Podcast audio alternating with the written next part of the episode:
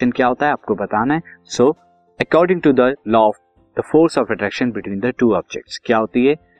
Directly proportional to the product of their masses and inversely proportional to the square of the distance between these object तो force between the two object क्या होती है? Is directly proportional to the product of their masses and inversely proportional to the distance between square of distance